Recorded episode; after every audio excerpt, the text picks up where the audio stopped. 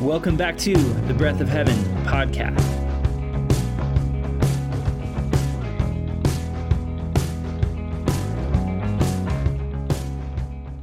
Father, we thank you for tonight.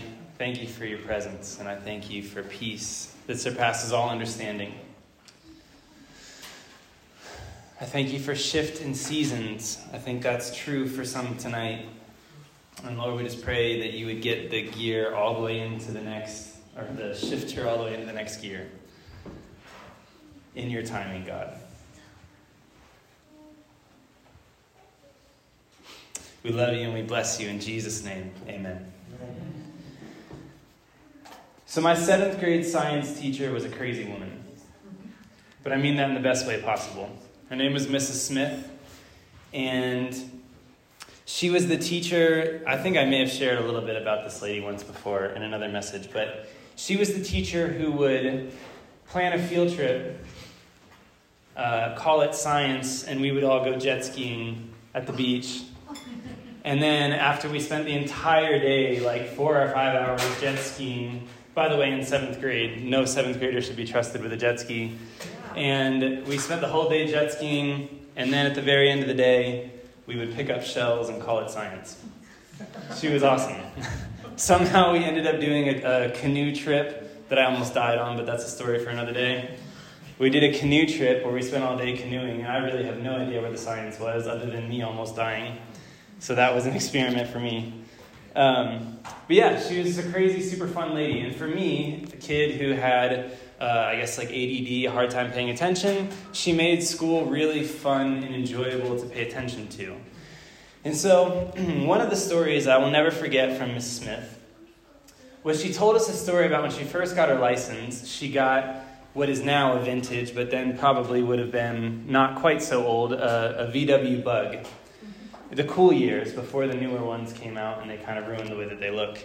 And so she would tell this story to teach us science, and she would explain how she was super poor, didn't have much money for fuel, so, what she would do is she would get in her little bug, get on the highway, and get as close as she could behind a semi truck, put it in neutral, and turn it off so she could save gas. So, if any of you guys have ever heard of the term drafting, if you do sports, this is really popular in like cycling and other like fast movement sports. But what happens is there's, uh, if you've ever driven a pickup truck or ridden in the back of it, you know what this feels like. But there's like a tunnel of air that comes off of a vehicle and it will basically like come over and pull in essence something that's in front of it. So she would get behind a semi truck put it in neutral turn it off and essentially be able to like coast and draft the truck as far as the truck would take her so she didn't have to waste gas. Which by the way i would not recommend. I never tried it. I also didn't have a car small enough to try it with but it was a really interesting story to me, and just being able to have those kind of visualizations to me helped school move along much, much quicker and more enjoyable. Couple things to note about drafting. She did it because she was poor or didn't have money for fuel. So there was a necessity for her to get where she needed to go. It wasn't just for fun, it was actually kind of her way of like bumming off of someone else and, and needing to get somewhere. Number two, uh, she was able to rest and follow wherever the truck went. Essentially, as long as she didn't hit him or get out of the wind tunnel, she was fine. Number three, wherever the truck went, consequently, she went. So I've been, I've been meditating on the, the Beatitudes and reading tonight. If you guys have your Bibles, any of you guys bring your Bibles tonight or have glowing Bibles? Sweet. If you want to go to Matthew chapter 5. We're going to basically stick on one verse, and then we're going to read a little bit in Isaiah.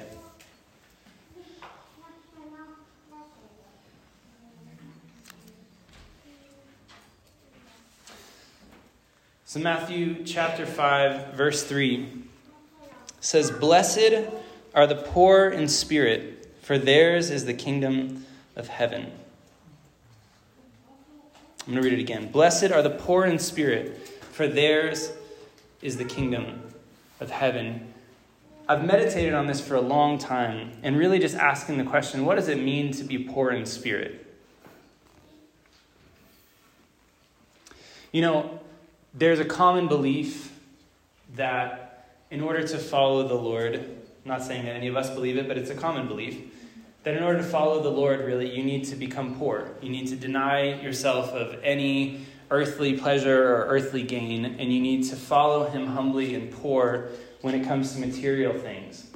And it's obviously, we know that we shouldn't be like overly possessive or materialistic, but I think that being poor in spirit is a little bit of a different topic than being poor financially.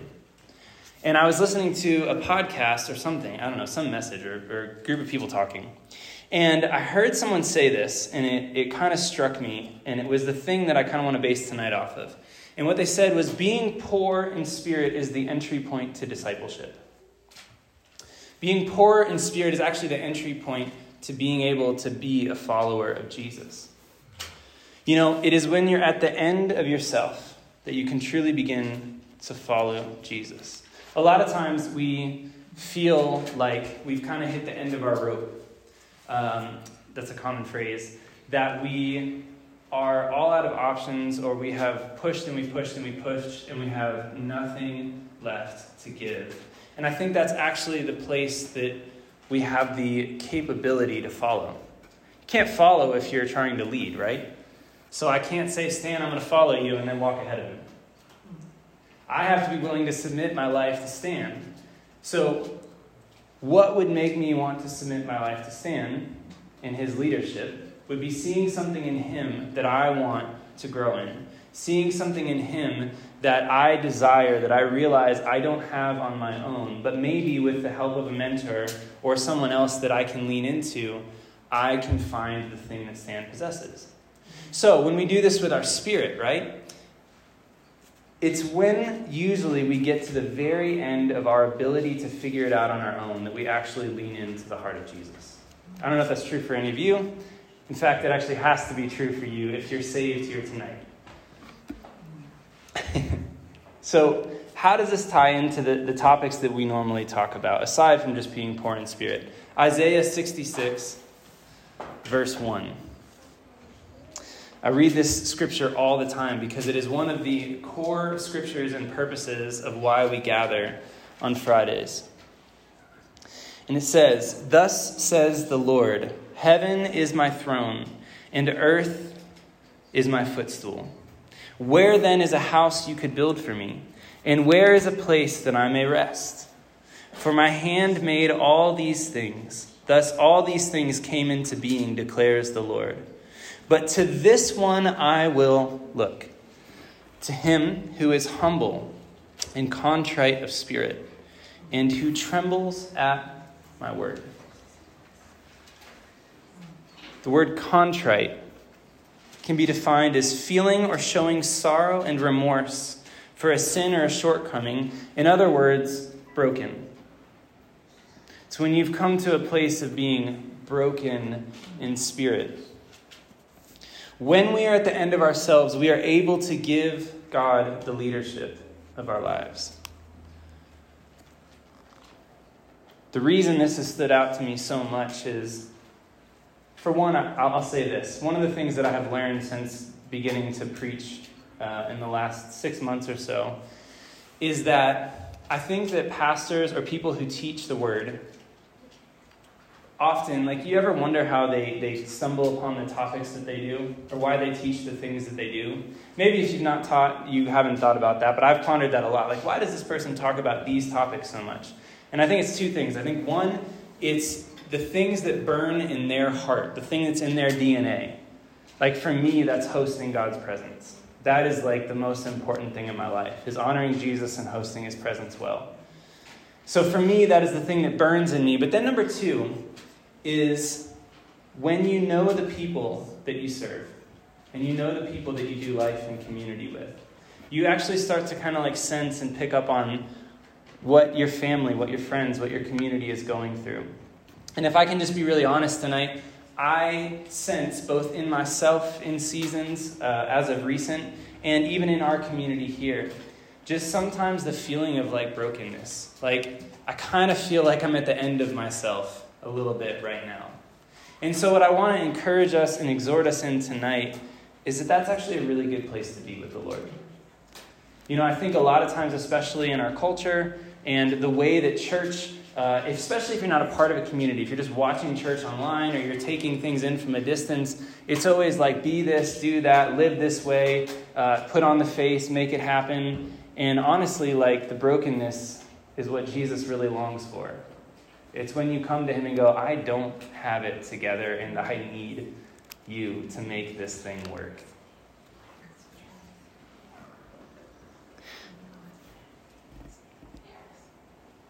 I think this is honestly a continual process of we pick it up, we feel good and we feel strong, and then we find ourselves in a season of need. And I think when we find ourselves in a season of need, we feel like we messed something up, or something slipped off track, or we lost something somewhere. I don't know why I feel like crying, but I think that, okay, I feel like this is for a few of us tonight.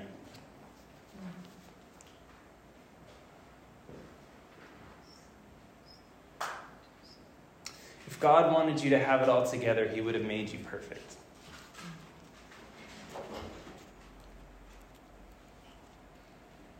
There's something that happens in desert seasons that can't happen when everything feels perfect and flows the way that we want it to flow. There's something in a desperation of I can't do it, I feel lost, I feel maybe even alone, and I really, really, really, really, really need you, God. I miss you. I miss the way it felt to walk with you close.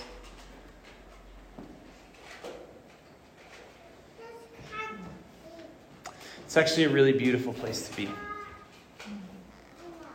Jesus doesn't force you to follow force you to follow him. He invites you. You can't follow Jesus out of obligation and do it well. You actually can't do relationship out of obligation. Doesn't work. It's fake from the beginning.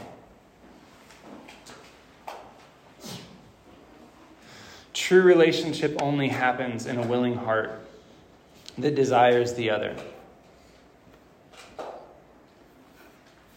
The best leaders follow a greater authority. They actually lead from a place of dependency. And I would say this too don't follow anyone who isn't following Jesus. I've been perplexed over the years of watching friends of mine follow leaders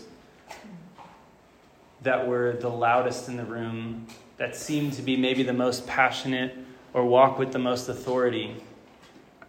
And they followed them right off of cliffs.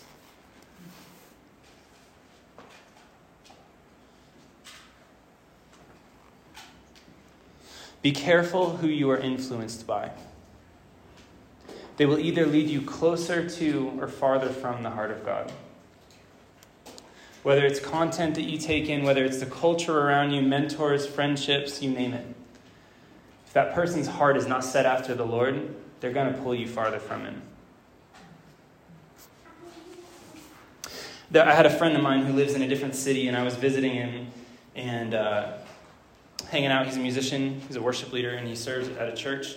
And they were struggling a ton with their leadership. They were having issues with their pastor. Um, it's one of the churches where you kind of vote people in and out. I didn't grow up in those churches. Y'all got we got a ton of them here. I've now been around it, but that's not the kind of culture I grew up in. Uh, so it was weird to me that you could just vote a pastor out if you didn't like the sermon a couple times. Um, but it was a church like that. And so this guy's in place and he's starting to make some bad decisions. They didn't have a better option, and I guess the associate pastor wasn't a good enough preacher. So they kept him in place because of his, his ability to articulate the words in Scripture. And so they were really struggling, and we're just kind of hanging out talking, and my friend's kind of distraught. And I said, Well, did you guys pray as a leadership about what to do? And he looked at me completely dumbfounded. And he was like, Well, no. I said, Bro, you didn't like you guys don't pray about what you're doing as you lead this church? He said, Well, that's not really how we do things. And I was like, What are you guys doing? I don't understand. Like, who leads this thing? It made it obvious why there's leadership issues. And leadership issues happen, but realizing that their whole core leadership wasn't even following the Lord in the first place. It was all about doctrine and, and teaching uh, the latest hermeneutical study of Scripture. A king trusts his kingdom to the people that live under his leadership. God trusts his church to a people that lead out of dependency on him. Blessed are the poor in spirit, for theirs is the kingdom of heaven. I had a friend when I was a kid who knew everything, or at least he'd tell you that he did. Um, this friend got me in trouble. I don't even know if my mom, who's here, will remember some of these stories. He was just a little bit older than me, and he was like super sure that he knew everything. And I was like, oh, okay, well, he knows everything, I guess. I'll roll with it. I remember we were washing cars one time at my mom's business, and we washed some of the staff's cars, and he was like, hey, let's wax the cars, we can charge more. And I was like, oh, okay, cool, well, that makes sense. Like, it's like upsell, you know? I know kind of what that means. And so we like sprayed water from a distance, and he's like, done, it's waxed. I was like, don't we need like something else to go on it? He's like, nah, bro, like you spray it from farther and it's waxed. I was like, oh, okay. So then I went to like talk to the staff and I was like, hey, by the way, we waxed your car. It's an extra whatever. I don't know. I didn't know that we didn't wax it. She came out and she's like, I don't think you waxed it. And I was like, no, we waxed it. Jake said we waxed it. we had not waxed the car. He's also the same friend that, uh, you know, when we would be hired to work hourly, I'll never forget the first time I got fired from my mom's business. Um, we were out back raking leaves. And do you remember this? I don't know if you remember this. I got fired like three times from my mom's business in my life. Um, this was the first. We were raking leaves and we got paid $5 an hour. And so, like, I don't know, 20 minutes into it, my friend goes, Hey, you know, if we do this slower, we make more money, right? And I was like, Oh, I, I guess. That seems weird, though. We should probably just get it done, right? And he's like, no, man, like, we do it slower, we make more money. And I was like, I don't know, man. And so, like, he was chilling, and I was, like, raking slow, you know, like, uh, kind of trying to keep it going. My mom came out and was like, did you guys do anything? And then somehow, I don't remember the whole details, but we got fired. First time we got fired. So, my, my friend, though, but here's the, here's the reason I bring these stories up from my, my youth my friend was so certain that he knew everything that I rolled with it. This was before all the years of being told that I was a leader and not a follower kicked in, evidently. And I just went wherever he went because it sounded like he knew what he was talking about. But can we be honest and just say that, like, as adults, we do this a lot too? I've watched a lot of my friends follow people because they seem like they know what they're doing and they're going to be the loudest person in the room. It's actually a really dangerous person to follow, to be quite honest. Follow the lead of those who are humble and dependent on God. That know when to tell you that they don't have an answer for something. If someone has an answer for everything, it's probably dangerous. You know, when Jesus came to earth, the Jewish people wanted like a warrior king. In fact, when Jesus showed up, they weren't even sure that it was him, most of them, because they wanted someone uh, that would liberate them from the oppression of Rome. And here comes Jesus humble, quiet, loving, giving, not self seeking, probably not the loudest person in the room, barring maybe one time that a whip was involved. For the most part, probably the quiet, humble hearted person in every situation. Jesus modeled complete humility and faithfulness to the Father, showing what dependency looked like for 33 years walking in flesh. If you need a roadmap to what it looks like to serve God and follow Him, there's these things called the Gospels, and they're pretty awesome. If you lack the leadership in your life that you want right now, one, I believe the Lord will put people in your path, but two, there's the Gospels right now to study the life of Jesus over and over and over again. John 12, verse 49 says, For I did not speak on my own initiative, but the Father himself who sent me has given me a commandment as to what to say and what to speak. I know that his commandment is eternal life. Therefore, the things I speak, I speak just as my Father has told me. Jesus was completely dependent on the Father. So, back to my drafting story. In closing, keep this short tonight. Do you know what happens when you leave the draft behind the truck? One, you become the person who decides where you're going instead of the one that you were following. Two, you take on the full force of the wind by yourself. Three, when the wind is strong, it sways you off course. Anyone been around the last two nights or three nights? Four, you rely on your own power. When you turn the engine back on and take back over. So, how do we stay in this place? You stay small. The only reason, because many times that I've thought about this story, I was like, how does that work? I don't think my truck would do that. My truck wouldn't do that. But a little VW bug would do that because it's small, because it doesn't carry a bunch of baggage and extra things. You can't carry your ego and follow Jesus well. You have to stay small. You have to stay close. And you have to stay dependent. In the New Testament, Jesus doesn't really talk much about singing, which bums me out because I love to sing and worship. In fact, I don't know that he actually ever talks about singing. I'm sure he does it, but it's not like a topic of conversation for him. You know what he talks about all the time? Is following. Jason Upton said, Our worship must be an expression of following. So, how do we live constantly submitted to God's leadership? We stay children. And this is one of the perplexing things about Scripture that almost sounds like a contradiction. When Paul says that I move on from the milk to the meat of the word, and also Jesus says that you need to come to me like a child. We both grow in maturity, but if we don't equally grow in dependence, we outgrow our need for God and take it on by ourselves. So, staying dependent is the goal. And my heart, honestly, is that we would host Him humbly. That we would come with our brokenness, that we would come with our lack and invite the Holy Spirit to fill it and to move in and through us. The latter part of Isaiah 66 2 says, But to this one I will look, to him who is humble and contrite of spirit and who trembles at my word.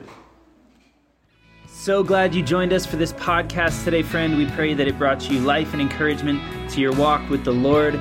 For more teachings, music, dance, or to give financially to the ministry and mission of Breath of Heaven, visit breathofheaveninc.org. That's breathofheaveninc.org. And if you are anywhere near Jamestown, Tennessee, definitely come join us on a Friday night for community worship nights. We'll see you in the next one.